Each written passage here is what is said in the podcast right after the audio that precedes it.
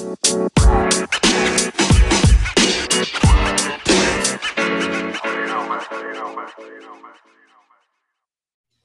This is Dr. David D. Schein, your host for Saving America in our segment that we call In the News. And uh, some of this stuff I sometimes say, gee, I just really can't believe I'm not making this up. It's real.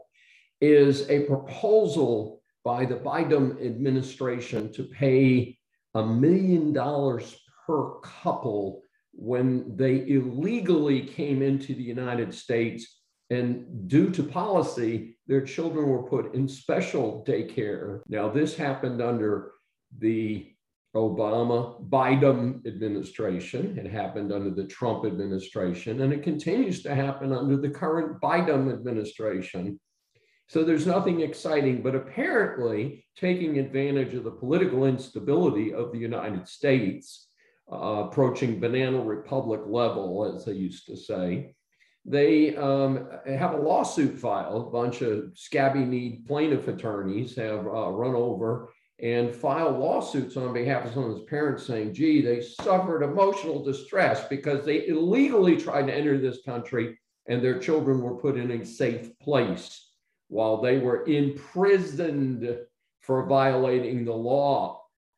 And because of this, they file a lawsuit claiming they need to get paid for emotional distress. And the clowns representing our federal government have offered to pay or are deciding to discussing to pay $450,000 a person or $900,000 a couple. The total payout could be $1 billion. You ridiculous, pathetic losers running off the taxpayers' hard earned money and all the money they can steal from future generations. Folks, this madness must stop. This is just ridiculous. Now, you want to pay somebody for being under emotional distress. How about the protesters who entered the Capitol, many who were encouraged to enter by police? We know that because of videos that have recently been released. The Capitol Police said, Yeah, here, come over here. This is the people's house. Come on in. These folks have been in solitary confinement since they were arrested. And I think that is going to be the interesting payout for emotional distress, not this ludicrous payment to illegals.